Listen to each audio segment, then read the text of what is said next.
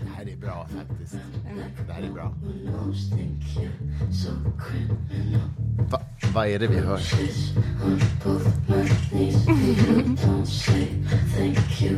Har du hört det här förut? Ja, jag har faktiskt det. Det är Billie Eilish, eller hur? Ja. Mm, det, men det är bra. Det är verkligen bra. Slingan nu. Nej, förlåt. Snart kommer slingan. Man kallar det för pengaslingan. Och det är alltså när en slinga kommer in i en låt som gör att det blir en superhit. The money... Sl- nu kommer den.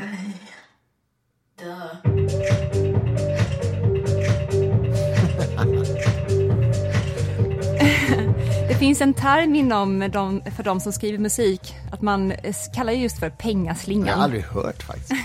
Att en låt kan vara bra, men där kom pengarna. Herregud, jag har aldrig hört det uttrycket. Jag som ändå tycker mig ha en hyfsad kontakt med musikbranschen, men det här det, det har jag aldrig hört. Jag börjar bli gammal. Älskling. Det är lördag kväll, det ska vi liksom redan nu säga att vi är ganska... vi är både trötta och har välkomna del till. Fyllepodden. Näst, Nej. nej. jag bara skojar. Det fin, vet du att det finns många poddpar som faktiskt gör en så kallad fyllepodd? Nej, visste jag inte. Nej, det, det finns det som term och uttryck. Så vi ska inte skämmas för det. Nej, men vi har druckit lite vin har vi i alla fall. Ja, ja, men, ja, det är eh, så att vi är aspackade. Nej, det är vi inte. Som ni hör. Skål. Skål älskling. Eh, vad var det jag tänkte Det säga? är lördag kväll Ja. och eh, eh, vi ska bara... Mm. Vi har just tittat på en liten bit av Melodifestivalen när Loreens nummer fick avbrytas därför att någon sprang upp på scenen med en skylt där det står återställ våtmarkerna. Hur vet du att det Därför stod att jag det? kollar på nätet. Var du inblandad?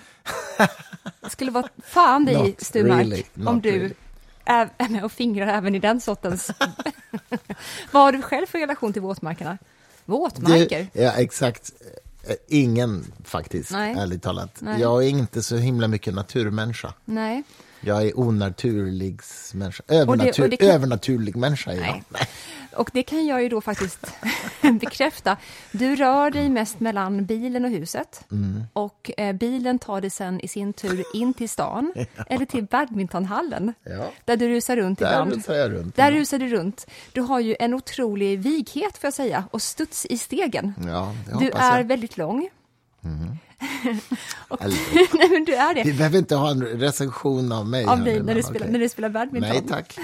Men du, och, ehm, det är alltså lördag kväll, och, det, och det, vi, det här är så här nödpoddsinspelning, därför vi ska ju publicera vid midnatt. Mm. Och kom på att vi har inte hunnit göra någon podd, så nu sitter vi här. Och Mm. vi har just tittat faktiskt på Carolas jubileumsnummer som var jätte, det var fint. Du är ju eh, vän sedan lång tid tillbaka med Corolla. Ja. Corolla. Corona. Corona.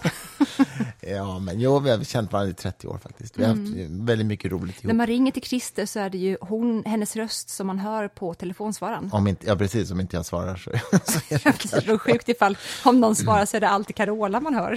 Det är faktiskt en rolig hi- historia bakom det, därför att när jag var ordförande i Humanisterna så eh, blev jag ju ganska ofta uppringd av kristna tidningar som ville frå- be mig kommentera om någonting. Jiddra. Jiddra.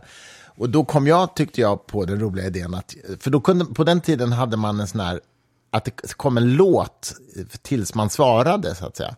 Och då valde jag en av Carolas gospellåtar, för då tänkte jag att det där kommer ju sätta griller i huvudet på de här kristna journalisterna som söker mig. Att varför har han liksom en Carola-låt? Det är jättekonstigt. Och så, så det hade jag liksom. Eh, och sen så var Carola här hemma hos mig någon gång, och, eh, eller hon ringde mig på dagen för hon skulle komma hem till oss.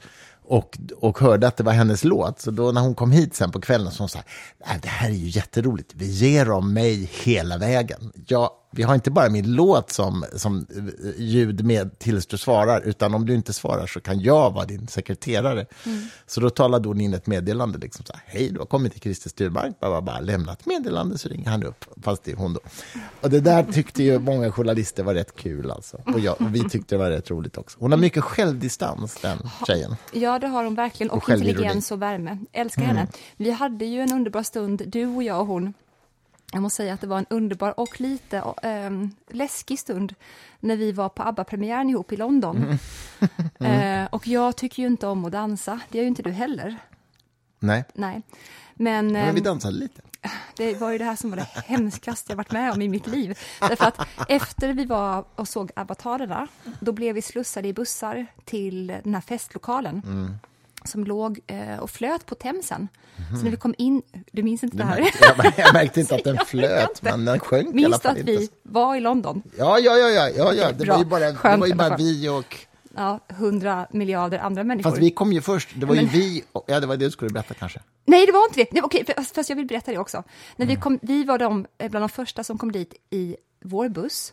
Mm. Och när vi klev ut ur vår buss, de som står och väntar på oss där, förlåt nu blir det så här super hemskt namedropping-aktigt. Ja, men det var en då, rolig Då situation. står Keira Knightley där och kungaparet. Mm, det svenska Det guldet. svenska, ja det svenska, absolut. Det var de enda som hade hunnit komma till De- den här enorma hangaren som säkert var tusen gäster sen. Men Det var så stort och så tomt och där står de som ufos i mitten och stirrar med så Ja. här stressad blick och jättemärkliga leenden. Mm. Men då i alla fall när alla andra gäster väl hade börjat flöda in i den här enorma Mm. lokalen, alla gäster, hur många som helst, då så känner Carola för att dra ut oss i mitten av dansgolvet Mm. och då ska vi liksom poppa runt där, du och jag och hon, i så här coola moves. ja, Jag vill inte vi var jag jättecoola. tar ens upp där. Det här får inte ha hänt, känner jag. Nej. Fruktansvärt var det. Hon var ju såklart jättebekväm. Du och jag, du och jag såg ju suicidala ut.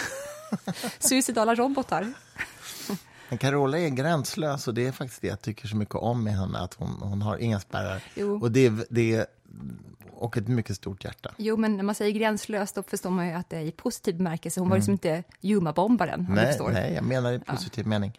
Och det är så många människor som har uppfattningar om henne och så där, så jag, alltid, det har jag ju hört också genom alla år, men jag tycker väldigt mycket om henne. Ja. Och, eh, eh, vi har haft väldigt mycket roligt ihop genom åren faktiskt. Eh, sen har vi olika uppfattningar i livsåskådningsfrågor som bekant, men det har bara varit skämtsamt oss Ja, emellan.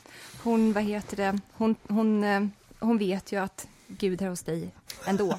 Och hon skickar till Jo, men jag har ju fått såna sms någon gång, så här, Jesus älskar dig och sådär. Det gör han ju. Och när Leo, min son, fyllde två, tre år eller vad det var, så fick han ett par änglavingar i födelsedagsnatt som man sätter på ryggen. Okej. Ja, Sådana ska jag ge till dig när och du fyller ligger i någon 60. låda. Nej, men hon gjorde ett väldigt fint nummer. Hon firar ju 40 år som artist i år, nämligen.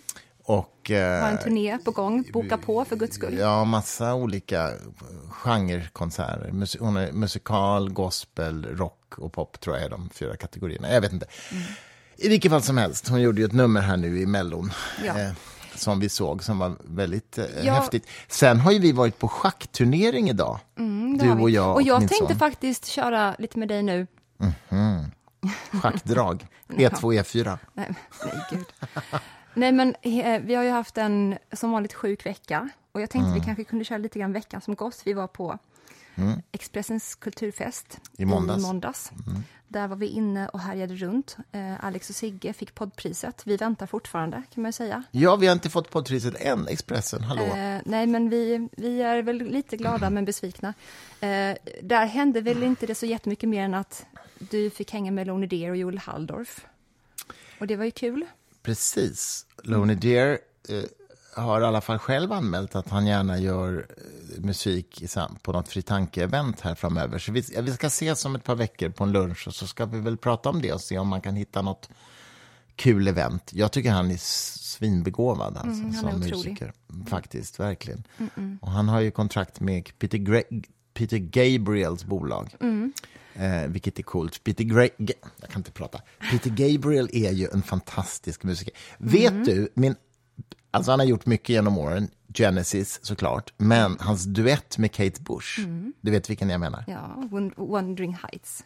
Nej, nej, ja, det är Kate don't, Bush. don't give up. Don't give up, don't give up i deras, i deras, i deras duett. Give, Men Wuthering Heights har hon också gjort. uppföljaren. Den upp, inte lika uppmärksammade uppföljaren Don't give up. Nej, Wuthering Heights är en av hennes egna låtar som bygger på en roman av, och det har du lärt mig nu, Emily, Bronte. Emily Bronte, just det. Bronte på engelska, Bronte på svenska. På Brontesystrarna. Som eh, ju också skrev Jane Heathcliff. Eyre, som är Mm. en av mina favoritböcker. Den är ju inte helt kanske, om man pratar om det här med hur en man ska vara i en relation, Mm. Den hade kanske inte blivit publicerad idag.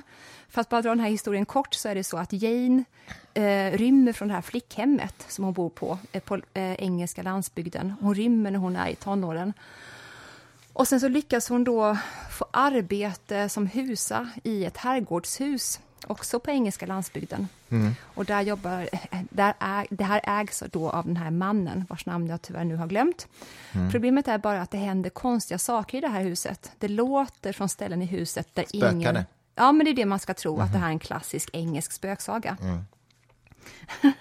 Men, Men, sen så visade det sig att det var, det var inget spöke, utan det var den här mannens psykiskt sjuka fru som han har haft inlåst bara där uppe. Hon är mm. inte klok i huvudet, den här frun. Mm. Och samtidigt då som det här avslöjas så blir han kär i Jane. Mm. Och eh, hon då till slut förstår att oh, ja, du var gift, men vi eh, ska ändå leva med varandra och det är helt okej att du har låst in din, din psykiskt sjuka fru mm. för att eh, vi ska ändå leva tillsammans. Det är, det är, inte så lätt att dra någon form av konsensus från den boken, men den är väldigt creepy. Och den är, eh, Eller någon slutsats menar du? Alltså. Vadå? Konsensus är, det är fel begrepp att använda sig av. Vi har ju faktiskt fått lite lyssnarklagomål på att du rättar mig ganska mycket. Ja, jag vet. Hur känns det? Men konsensus är ju när man är helt överens, till skillnad från när man inte är överens. Då Som sagt så har vi fått en hel del åsikter om att du rättar mig ganska mycket. Ska vi kanske bara Men det är lördagkväll och vi har bara... druckit lite vin. Lördagkväll. Du rättar mig väl dygnet runt? Vad menar du? Ska vi kanske bara säga då att vi har faktiskt som överenskommelse, du och jag, att vi alltid ska rätta varandra? Ja, det, ja, ja och det hade vi Varför ganska... skulle man inte göra det? ja, Allt man kan lära sig av. Men det är ju också är för att du och jag har en tendens att inte alltid eh, tillgodoräkna kontexten. Vi är ganska eh, specifika människor, mm. så att när vi ser någonting konkret, mm. då tar vi tag i det direkt. Mm. Eh, lite autistiskt från mm. oss båda. Mm. Eh, och då kan det vara så att andra människor som lyssnar på oss när vi håller på så här, mm. du mest, då, då är det ju så att de tänker, men var det verkligen viktigt nu? Förstår du? De ser kontexten. Mm. Du och jag gör inte det. Nej.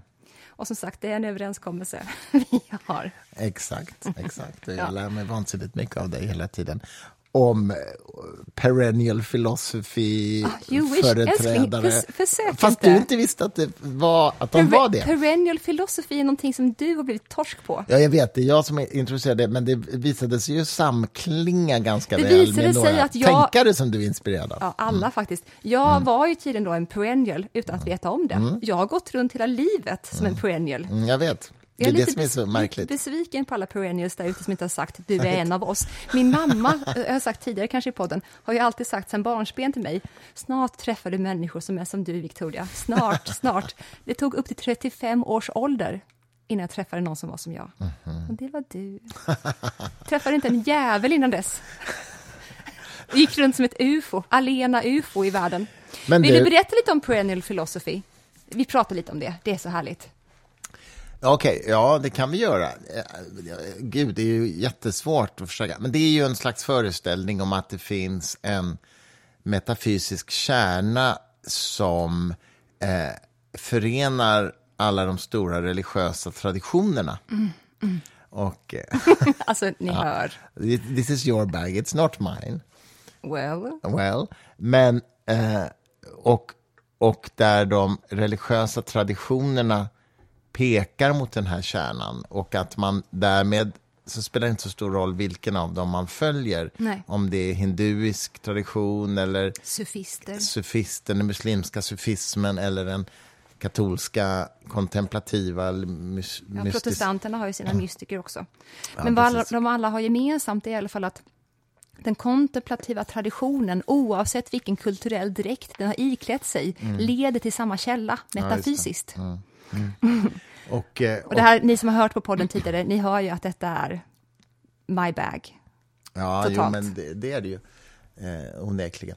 Men, men eh, jag tänker på den här, eh, vad hette han nu då, Nasser, muslimska chefsteologen i Iran. Ja, du behöver inte, vi kan lägga ut det sen. Berätt, ja, ja, berätta om honom. Ja, men ba, bara att han var ju då liksom den stora teologiska stjärnan i Iran fram till revolutionen och då han fick fly. Mm. Så det man ska ha klart för sig och inte missta här är att Han är ju då muslimsk traditionalist, tra, traditionalist, men inte i den meningen som många förknippar det med idag, alltså islamism. Mm. Tvärtom, då, han fick fly från islamisterna därför att han var suf, sufist, heter det väl, eller sufier, eller sufist. Ja, och eh, hävdar så att säga en helt annan traditionell islam än vad de här islamisterna gör. Lite annan betoning kan man säga. Då. Ja, ja, ja, väldigt annan skulle jag säga. Ja, precis. Ja, och han blev ju sen professor i, i um, muslimsk teologi, förmodar jag, i USA och lever fortfarande. Han måste vara över 90 år nu. Ja,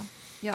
Uh, men, nej, men det, är, det är intressant, uh, onekligen. Aldous mm. Huxley skrev ju en bok på 40-talet som hette Perennial Philosophy också. Ja. Och, och, och, jag får i alla fall en känsla av att en del av de här tidiga experimentatorerna med psykedeliska substanser, som ja. ju för övrigt Aldous Huxley var också. The Doors of Perception mm. äh, heter boken som han skrev ja, efter att han hade tagit meskalin, meskalin i hela mm. sitt liv. Han dog ju för övrigt också under ruset av en väldigt stark meskalindos. Mm. Det var inte på grund av den, för att som många vet så kan man inte dö av att ha tagit psykedelika, mm, mm. utan det var snarare så att han visste att han skulle dö och han mm. dog i en tripp. Mm, okay. Uh, eh, ja, precis. Men i alla fall, jag, jag, får en känsla av att en del av dem som experimenterat med det här på något sätt genom de psykedeliska tripparna har fått någon slags förhållningssätt till det här perennial, det samklingar ja, med det psykedeliska i, i, alla fall. I modern tid i alla fall. Mm. Ehm, där, ja, precis. Ja, precis. Därför, ja, jag tänker också på Tia Chardin som är ett sånt här, det är jättesvårt att stava till, lycka till med den, mm. men eh, han var eh, fysiker också, eh, en katolsk mystiker skulle jag kunna säga, under 1900-talets första hälft. Och ehm, han sa ju explicit trots den höga ställningen som han hade inom katolska kyrkan, att ifall inte katolska kyrkan under 1900-talet till fullo svänger mot den kontemplativa vägen, så behövs inte kyrkan längre. Mm -hmm. Då kan den lika gärna då kan den detonera lika gärna. Mm -hmm. Det visste jag inte. Nej, och jag skulle säga att efterföljaren till Tia Chada är Richard Rohr. Richard Rohr. Mm. Jättesvårt att säga på småländska. Katolsk-amerikansk, va? Ja, precis. Mm. Eh, Jesuit. Nej, Nej, han är franciskan. Mm. Vi såg ju för övrigt om Från Rosen, Kansas. Vi såg ju om Rosens namn häromdagen. Mm. Denna eh, fantastiska bok av Umberto Eco mm. som ju inte riktigt blir lika bra som film. Men den är bra som film ändå, men boken är ju väldigt mycket bättre. Jag tycker Sean Connery var jättebra. ja, okay. Och jag provspelade ju för den rollen som Adso. Det... Obs, inte Sean Connery, precis. Nej. Nej jag var 17-18 år tror jag när den gjordes och provspelade för den rollen. Vi spelade rollen i biblioteket när han letar efter ma Master, alltså Sean Connerys roll. Ja. Mm. Alltså tänk om jag hade kunnat få tag på det bandet, provfilmningsbandet, när du ska låtsas Jag fick inte jobbet, det gick till någon ung okänd slyngel som hette Christian Slater. Ja, det gick inte så bra för honom sen å andra sidan. Nej, så det var ju så skönt att jag där fick slapp han, Där fick han ändå. Resan kanske. han knarkade ju ner sig och sånt. Men jag läste den boken när jag var tonåring också, Rosens namn, och eh, den var faktiskt, gjorde otroligt intryck på mig. Men får jag bara ta kan vi bara berätta mm. om vad den handlar om egentligen? För att det, är en, det, det handlar ju om Aristoteles innan han inkorporerades i kyrkan. Han blev ju en del av kyrkans teologiska filosofer sen. Ja. Mm. Och alla som skriver borde ju läsa Aristoteles lilla pamflett som heter Tragedin. Mm. Den är alltså bara 120 sidor lång ungefär och mm. det som han beskriver i den är den enda handboken man behöver läsa om man ska skriva skönlitterärt eller om man ska skriva för film mm. eller för tv-serier. Den har hela skiten. Och Aaron Sorkin som är en av mina husgudar som har mm. skrivit West Wing och Steve Jobs-filmen och Social Network. Eh, Aristoteles tragedin är den enda boken som han använt sig av under alla är det år. Sant? Ja, han, det är hans eh, Bible. Gud vad roligt. Men det, vad som folk inte vet om det är ju att det var ju inte bara en tragedi eller en handbok i att skriva tragedi som Aristoteles skrev. Han skriver också om komedin. Ja, och det är där som Rosens namn Ja, in. men jag är inte så säker på att man vet det, för att den, den boken har ju aldrig... Nej, men den, den har, existerar nej, liksom inte. Men den, den, har funnits, den har nämnts i otaliga skrifter. Okay. Efter, mm. Man vet att den har funnits, det okay. vet jag. Ja, all right, bra. Ja, men då vet du mer än jag. Det visste jag inte, men så, är, så kan det mycket väl men vara. Men den har i alla fall aldrig upp, upptäckts eller hittats. Och, och storyn i Rosens namn är ju i alla fall att den boken förvaras på det här klostret i det hemliga biblioteket. Mm. Men den får inte läsas därför att den uppmuntrar ju till skratt. Och skratt är att förhäva sig mot Gud. Mm. Att skratta är liksom, det kan bli hånfullt eller det kan bli lustfyllt. Det är i alla fall helt oacceptabelt. Och det här är då fortfarande... Okontrollerat. Ja, och, och det, det här är ju fortfarande när Aristoteles inte är accepterad utav kyrkan, ska man komma ihåg. För det blir han senare. innan renässansen, för Aristoteles gjorde ju en stor comeback under 1400-1500-talet. Mm, Okej. Okay. Mm -hmm. Var det inte... Augusti... Nej, var det inte... Mm, vad heter den filosofen som... Eh, Tänker du på Platon? Nej, nej, nej, nej. Eh, nej, förlåt, teologen. Teologen som... Augustinus? Ja, som tog in Aristoteles. Var det han? Nej, nej, nej, han är långt, långt, långt, långt. Alltså han är... Eh, nej, nej, nu är vi ute. Vi ska inte... Nej, nej, nej. Det, är det, det är det inte. Augustinus är inte under renässansen. Berlin. Nej, nej, men vem var det då? Vilken teolog var det som legitimerade Aristoteles? Det vet inte jag. Nej, strunt samma. Jag, jag borde kunna det här, men det gör jag inte. I alla fall inte en lördagkväll. I vilket fall som helst, så storyn i Rosens namn är ju att den här boken förvaras, men den får inte läsas. Och, eh, men en och annan munk hittar ju den här boken i alla fall och läser den och eh, njuter av att läsa den, så att säga. Och då har de sett till att de dödas, de som läser den här, för det får inte komma ut att den finns där. Och bland annat så har de sett till det genom att um, förgifta sidorna så att när de bläddrar i boken och slickar sig på fingret så dör de. Och sen några av dem dödas på andra sätt. Mm. Mm. Men, och det här är ju en slags deckarhistoria där man kallar dit Wilhelm of Baskerville. Mm. Som är en rolig kombination av förstås Baskerville anspelar på Sherlock Holmes men Wilhelm, förnamnet, anspelar ju på Wilhelm av Ockham, som är Ockhams rakkniv, ni vet. Berätta om Ockhams rakkniv. Nej, men Ockhams rakkniv. kände inte jag till innan jag träffade dig. Ockham är ju, eh, var en, tror jag, medeltida filosof. Gud, jag borde ju kunna det här, men inte just ikväll, en lördagkväll vid den här det tidpunkten. Um, jag skriver om honom i min bok, men jag kommer inte ihåg några datum just nu. Jag kommer inte ihåg min bok. Eller årtal. men han, han sa i alla fall att um, Sök alltid den enklaste förklaringen, skapa inte, skapa inte en massa tilläggshypoteser, utan mm. skapa de hypoteser som behövs för att förklara någonting, men inte mer än så. Alltså mm. han skalar skär bort, bort, skär bort. bort, och hans rakkniv är just att skära bort allt som överflödiga hypoteser. Mm. Eh, det var en slags vetenskapsmetodisk princip, kan man säga. Vilket även är ett jättebra råd till alla som skriver. Inga mm. krångliga förklaringar, folk hänger inte med på det. Mm. Inga överflödiga beskrivningar av någonting. Bara mm. kärnan, kärnan hela tiden. Precis, precis. uh, nej men i alla fall, det, det är en fantastisk bok. Jag, jag minns att jag, jag, läste den när jag var 17 kanske. Och den, det var första gången som jag stötte på Platons, alltså idén om att ett objekt är en instansiering av en idé. Idén är liksom den generella, abstrakta beskrivningen av en häst, till exempel. Mm. Och en faktisk häst är så att säga en instans av, av den idén. En instans, ett mm. exemplar. Mm. Eh, och det här med vad är det som definierar en, en, en kategori eller ett begrepp eller ett objekt? Ja, det är, hur definierar man en häst? Jo, den har fyra ben. Ja, men det har ju en hund också, så det duger inte. Man måste ge fler så att säga, beskrivningar och sådär. Och det, det är jätte, kommer, jag kommer så väl ihåg när jag läste den. Det springer ju, man, man, springer ju omedelbart återigen in i Wittgenstein och i Platon. Mm. I Wittgenstein därför att hur kan vi vara säkra på att häst är verkligen häst som vi alla menar? eh, kan du vara helt säker på, som han höll på att bråka med Russell om ja. eh, i evigheter, kan du vara helt säker på att det inte står en, var det han sa, en flodhäst i det här rummet nu? Eller inte? Ja, det vill säga, det, det definier, ja, det. det. vill säga definierar vi flodhäst på ja. exakt samma sätt? Kan vi vara säkra på ja. det, att det inte står en flodhäst i rummet? Men också då Platon med sin grotta, såklart den här gamla klassikern som också gav upphov till Matrix-filmerna. Just det. Ja. Vi ser bara en skugga. Ser vi skuggan av världen eller ser vi faktiskt den riktiga världen? Precis. Mm -mm. Precis. Vilket i sin tur då leder oss tillbaka till the perennial philosophy och Vedanta.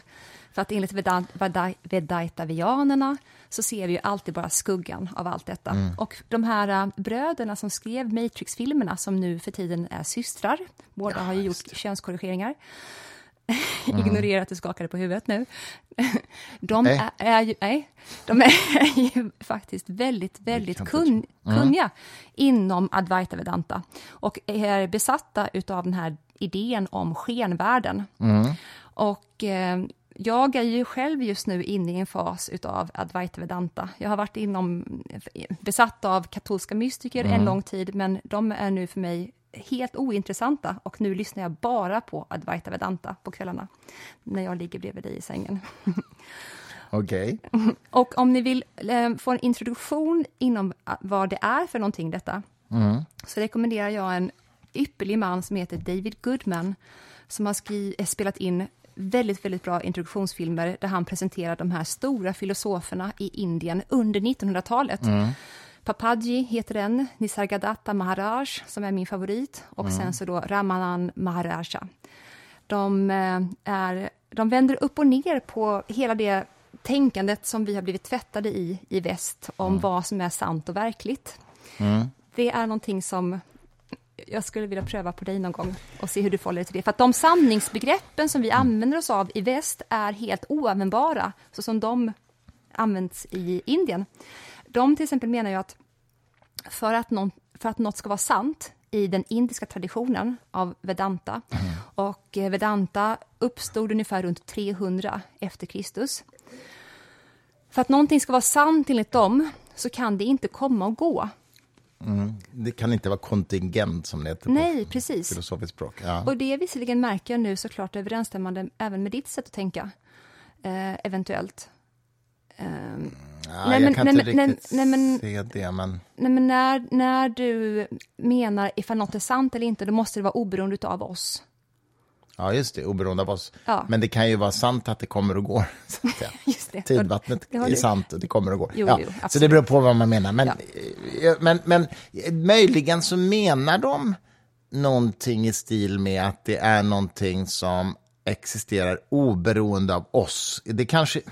Jag vet inte, det kanske är en De vällovlig... tror ju, nej men älskling, de tror ju inte att oss finns ens. Nej, ja, då spricker det ju för min del. För, Nej, varför, nej, varför då? Alltså, nej, men alltså att det finns en objektiv verklighet oberoende av oss. mm, men det tror ju de också, säga. men de, Ja. Mm. de tror ju att det är skenet. Så skenet finns. Sken är ju en sak, Mm. men sen så eh, de, de förhåller sig till olika verklighetsgrader. Sken är en verklighetsgrad, den Mm. här illusionen som man kan också då kalla för Maya. Det är någonting som, det skulle man kunna översätta till väst till, jag menar, det är inte så att verkligheten ser ut så som vi tror att den ser ut. Det är Nej. bara hur våra ögon uppfattar verkligheten också. men det- det så där med kan man ju om. också säga att det är Maya vi lever i. Ja, ja, just det. Därför att det, det är det enda vi har access till. Det är våra, ja, ja, våra men vi vet ju faktiskt, fenomenologiska upplevelser. Mm. precis, men vi vet ju med vetenskapens hjälp att som vi upplever verkligheten, så ser den inte ut. Det är ju en miljard ljusstrålar som rör sig konstant Mm. Ja, ja, ja, runt. Mm. omkring oss hela tiden. Vi uppfattar inte dem, men de finns ju ändå där. Mm. Vi, vi selekterar konstant. Apropå det, först ska jag bara göra en slags, eh, vad ska vi säga, autokorrigering av vad jag svamlade av, om förut. Sen ska jag säga en annan sak. Mhm. Alltså det är lördag kväll och eh, eh, schackturnering och vin. Så det är lite så. Men Thomas av Aquino är ju självklart den jag Ja, tänkte ja, på. ja, 1200-talet. Som ju var den som anpassade Aristoteles filosofi till den kristna teologin. Mm. Så han gjorde ju Aristoteles rumsren ur de kristna teologernas perspektiv. Mm. Eftersom de annars kastade ut ganska mycket grekisk filosofi. Men han släppte in Aristoteles i värmen. Ja. Jo, men vad jag skulle säga apropå... Bara, bara kort parentes Mm. om Thomas av Aquino. Han eh, sysslade mycket med att försöka lära människor om the imitation of Christ. Mhm. Att imitera Kristus skulle hjälpa oss att ännu mera förstå vad Kristus var för någonting. Mm. Så att han var en tidig Ignatius kan man säga. Mm. Ignatius av Loyola som grundade jesuitorden på slutet av 1500-talet, Mm. kanske tidigt 1600-tal. Han eh, tog ju en, eh, han plockade upp Thomas av Aquinos Imitera Kristus till att man skulle leva sig in i bibelberättelserna och Mhm. försöka visualisera hur Mm. man satt där i en båt med Petrus när han fiskade. Mhm. Och då skulle man då ha en konversation med Petrus. Var han fiskare? Vem? Petrus, Petrus. ja. Ja, ja, visst. Det var ju Petrus Jag är inte och, jättebibelsprängd som du vet. Så. Ja, det ger mig några år. Eh, Petrus och hans brorsa var ju de som på stranden höll på och fiska, hade tagit in fångst och sen så kom Jesus och gick och sen så sa han, ja, kort, lång historia, kort, följ mig. Men du, bara apropå det du sa med ljusstrålar eller något sånt där, så bara fick jag en association nu som är en otroligt banal sak som jag ska säga nu, men jag har aldrig riktigt tänkt på det på det sättet förut. Och det är ju att ljus består ju av fotoner som bekant. Och ljusfotonerna har ingen massa. Det är alltså ja, partiklar eller vågor eller både och. Det, det är jävligt oklart. Men det har ingen massa. Och eh, jag insåg härom, bara häromdagen när jag tänkte på det här att det, det, kan, det, det, måste ju vara så eftersom det rör sig med ljusets hastighet. Därför det är ju så att alla objekt som har massa, de kan teoretiskt sett närma sig ljusets hastighet, men då blir då, tiden går långsammare och långsammare för dem ju närmare de kommer. De blir tyngre och tyngre så att säga, det krävs alltså mer och mer energi för att förflytta massan ju, mer, ju närmare man ska komma ljusets hastighet. Så man kommer aldrig fram om man har massa. Mm. Eh, så att fotonerna kan inte ha någon massa, för då skulle de aldrig kunna komma upp i ljusets hastighet. Och själva definitionen på fotoner är ju att de rör sig just ljusets hastighet. Mm. Och de kan aldrig röra sig i, i, i, något annat än ljusets hastighet heller. Nej. Därför att de inte, Så jag tycker bara det är ganska vad coolt. Vad är de då? Ja, det är ju fortfarande ett av de stora mysterierna. Det sjukaste du, är ju du det här- inser att vi har bara kommit till måndag på vår vecka nu, va? Ja, just det. Jag vill bara säga det. Ja, tillbaks till. Vad gjorde vi sen då? Jo, vi, Vi tog på- igen oss på tisdagen och sen var vi på... Vi, har, vi kan göra ett direkthopp tycker jag till att vi var på Norstedts 200-årsfest i Blåhallen. På onsdag hade i jag gig i stan ledde ju Ja, en, över. en, eh, ett samtal om liberal nationalism som faktiskt var väldigt intressant. Gina Gustafsson, Björn Östbring och em, Andreas Jonasson Heine. Mm. Tre superbegåvade statsvetare på Scalateatern. Men då var du inte med. Men eh, det var faktiskt ett väldigt spännande samtal. Men det var på onsdagen. Sen gick vi på Norstedts 200-årsfest. Ja. Ja. Vi hade ju en underbar förfest med Torbjörn Elensky, du och jag. Ja, vi satt vi. Mm. på en underbar bar. Vi drack drinkar. Vi pratade om fascismen. vi pratade väldigt länge om fascismen. Och perennial philosophy Och faktiskt. perennial philosophy. Ehm, Ja, för Det han var var- också bjuden på den festen, så att vi, ja, vi förfestade lite. Ja, men det var otroligt faktiskt. Mm. Eh, en av de insikterna som jag fick tack vare Torbjörn, det var att eh, Hitlers självmord är inte bara eventuellt sett som ett eh, tvunget eh, ett tvunget drag från Hitlers sida för att de allierade närmade sig Berlin. Utan Torbjörn gav den här skarpa tanken om att ifall man tror att man faktiskt står på toppen av den mänskliga hierarkin, rent rasmässigt, om man sen förlorar kriget, då är man inte värd att leva. Man hade alltså fel, för att om man står på toppen av hierarkin, då levererar man också. Det gjorde de ju inte då. Nej, Nej. kan man säga. Då innebär Nu kan vi ju inte fråga honom om det var det han tänkte innan han sköt sig. Nej, jag tänkte och tänkte. Du tror att människan bara är det man tänker. vi kanske Well. är mer saker också. Ja, ja. Nej, men det var intressant. Så vi satt och pratade om Hitlers självmord och sen direkt såklart till Norstedts fest. Tyvärr var det ju så att vi hade tagit fel på tiden. Mm, vi kom en timme för sent. Ja, för att det blev så. Men Eh, festen började när vi kom. Ja, den gjorde det. I ordentlig mening i alla fall. Nej, jag skojar. Men det var en jättefin fest på det var en Blå otrolig hallen. fest. Och eh, Jonas Gardell höll ett väldigt Ja, kul var tal. Man måste ge det. Han berättade om, väldigt ingående om hur han och hans eh, författarkollegor snodde från Norstedts inredning när de inte... När, Mm. På 80-talet. Ja, på 80-talet, ja, ja. När alla var fattiga och hungriga och sådär. Eh, de snodde tavelramar, Mm. askfat, böcker. De tog vad de kunde och gick hem. Han berättade om en författare vars namn han inte faktiskt, som tur var, uppgav.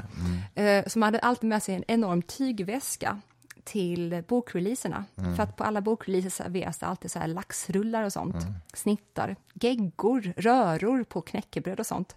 Och den här författaren, när ingen såg, bara ställde den här öppna tygväskan under bordet och så drog han bara under armen längs med hela bordet, skövlade ner allt i tygväskan och där hade han mat i en vecka sen.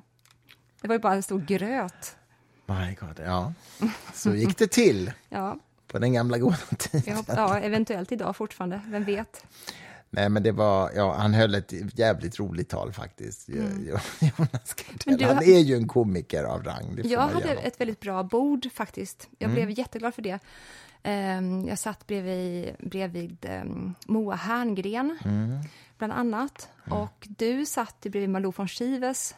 Ja, jag hade ett roligt gäng faktiskt. Jag Patrik hade. Patrik Hadenius som är förlagschef på Norstedts mitt emot mig och Malou precis. Och Ann-Marie Skarp och Jan Guillou satt där också. De är ju från ett annat förlag, Piratförlaget, men det är ju jag också. Så att det är även, även andra förlag var ju bjudna på festen, uppenbarligen. Och jag hade såklart Nilla Källsdotter bredvid mig till mm. höger. Och har ni inte läst hennes senaste bok Himmelsgården så gör det. Mm. Jag, alltså Nilla är en av de där människorna som trädde in i ett rum och är sig själv nog, om du mm. förstår.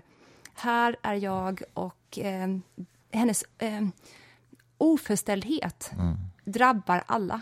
Mm. Och hon är en varm, intelligent människa som jag tycker mycket, mycket om. Jag hade också mitt emot mig eh, Åsa Bäckman som är vice kulturchef på DN.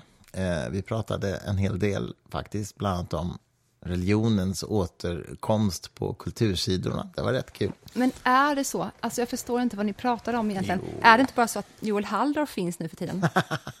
Vem finns det mer? Ja, men eh, Vera von Essen. Erik Schüldt. Jo då, det finns en bunt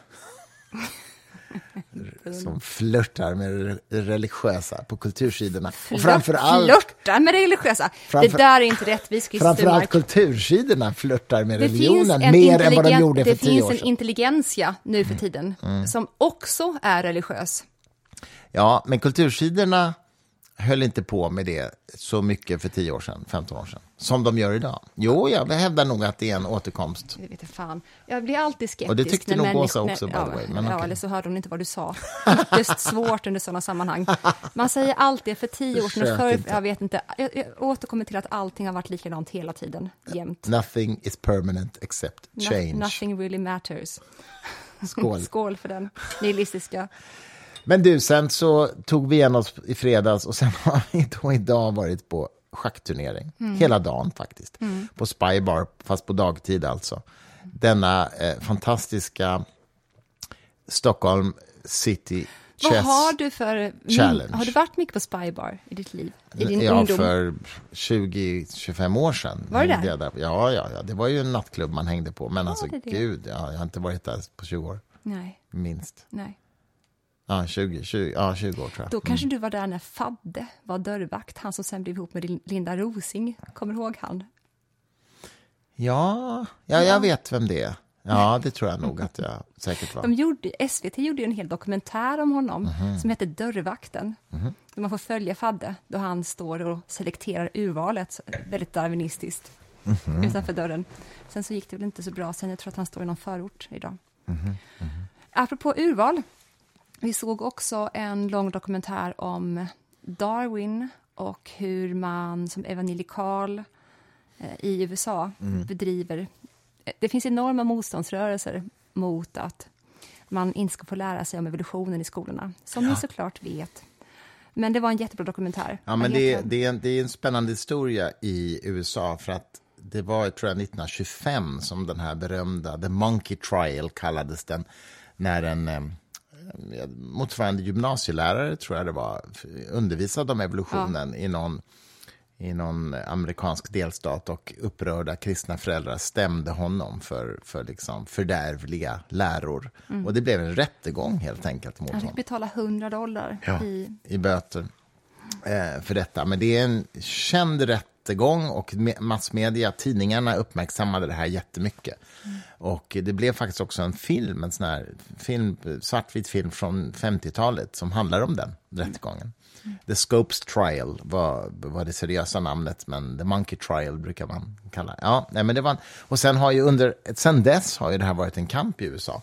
Discovery Institute, som är ett sånt där välfinansierat institut av kristna evangelikala, de eh, fort, fortfarande sprider ju irrläran att evolutionsteorin inte stämmer. Mm. Och har ju lanserat det som man numera kallar för intelligent design, som är en, vad ska vi säga, en lite mer sofistikerad version av kreationismläran. Mm. Mm.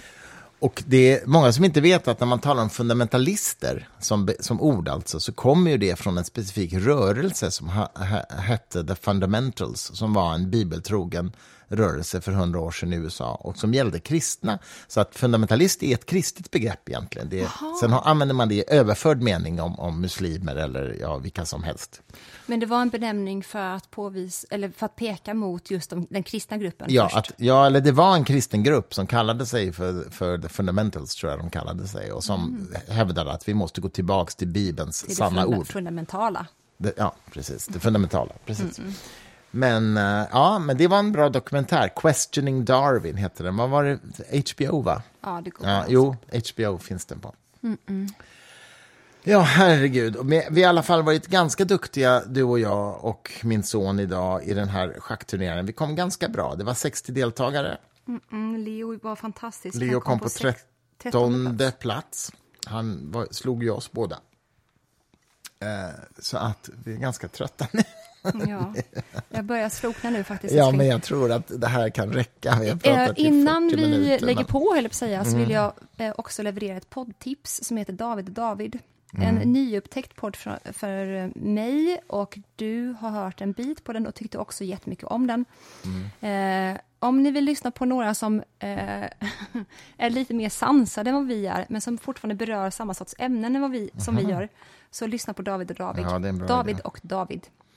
Och jag kan tipsa då i sådana fall om, eh, hoppsan hoppsan, om ehm, The Witch Trials of J.K. Rowling som handlar om den här cancelling-processen om J.K. Rowling.